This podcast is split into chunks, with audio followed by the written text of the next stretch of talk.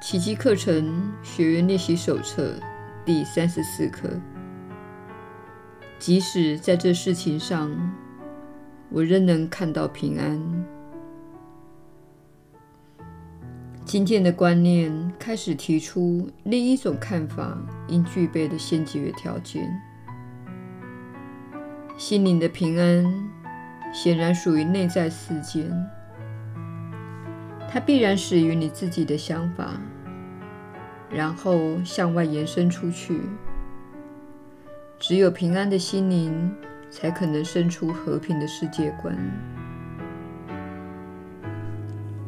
今天的观念需要三次比较长的练习，最好一次在早上，一次放在晚上，额外的一次则可置于早晚之间。只要是看起来最容易让你进入状况的时刻即可。所有的练习都该闭起眼睛来做。今天的观念是针对你的内心世界。尝试着练习，每次用五分钟的功夫来审查信念，查看一下。你心里的恐惧念头、令你焦虑的环境、挑衅的人物或事件，或是任何可能激起你缺乏爱心念头的事情，毫不经意地望着他们。当你看到他们浮现时，缓缓地向自己复诵今天的观念。任他们前仆后继地在心中走过。如果你想不出什么具体的题材，不妨继续向自己慢慢复诵今天的观念，不用特别着意于某一件事，也切莫刻意排除某一事件。短式练习的次数可以频繁一些。尤其当你的内心的平安受到冲击时，练习的目的是为了保护你一整天不受诱惑的骚扰。你一旦意识到某种诱惑升起，不妨采用下面的练习格式。在这事情中，我仍能看到平安，而非眼前之所见。如果侵蚀你内心平安的只是一般性的负面情绪，例如沮丧、焦虑或忧愁，则采用这观念原来的形式即可。你若觉得练习一次今天的观念并不足以解开你的某种心结，不妨多用几分钟的时间复诵这一观念。直到你感到如释重负为止。你若这样具体的告诉自己，对你绝对有益。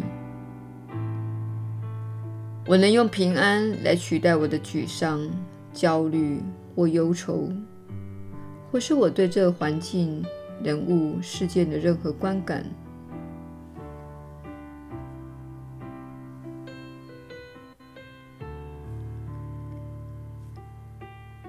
耶稣的传导，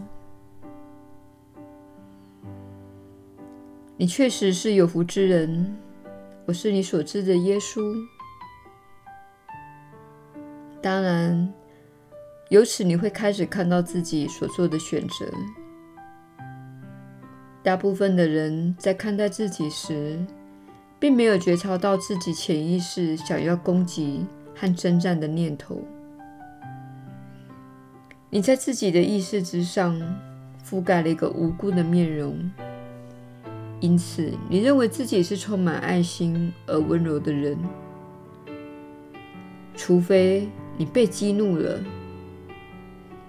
这个“除非”之前提，正是我们希望你正视的部分。确实，你是充满爱心的人，你的本质是爱。你是由爱所造，且是为了爱而受造。你只是忘了这个本质而已。此外，你还接受了许多的教育来强化这份遗忘。但是，请记得，世间是一个分裂之地，这里的预设模式就是分裂。你如何知道呢？因为你看到你有个别的身体。你个别的身体就是你相信分裂的明证。身体是小我使用的最大、强大的工具，用来向你证明你是孤单的，你被遗弃了。许多人便如此使用身体，让身体作为小我的工具。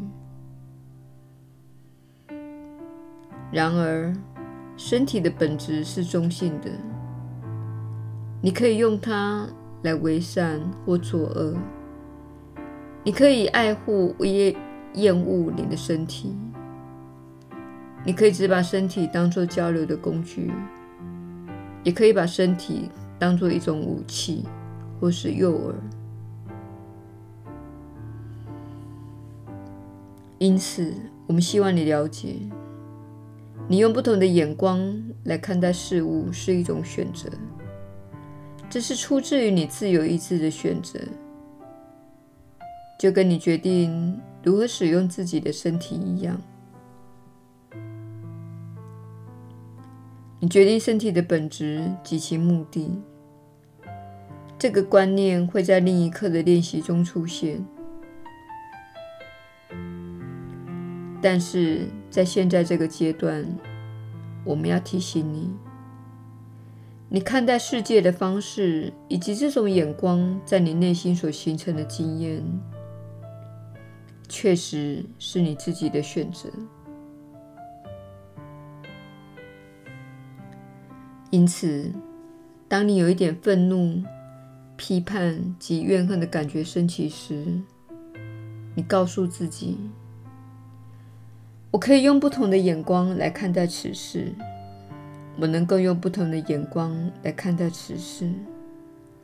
还有另一种看待事物的方式，我不需要造成自己的伤害。这样说是因为伤害自己乃是你们大家都在做的事。当你看不到眼前的平安时，表示你正在攻击自己。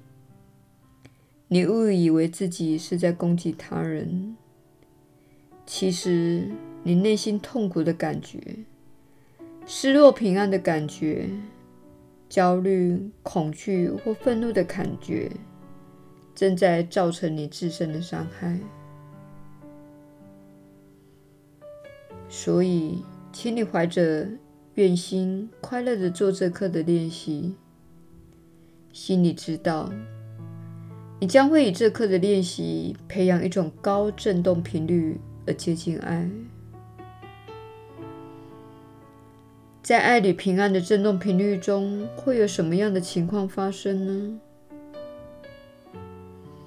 疗愈会发生，你的身体会在爱与平安的振动频率中茁壮。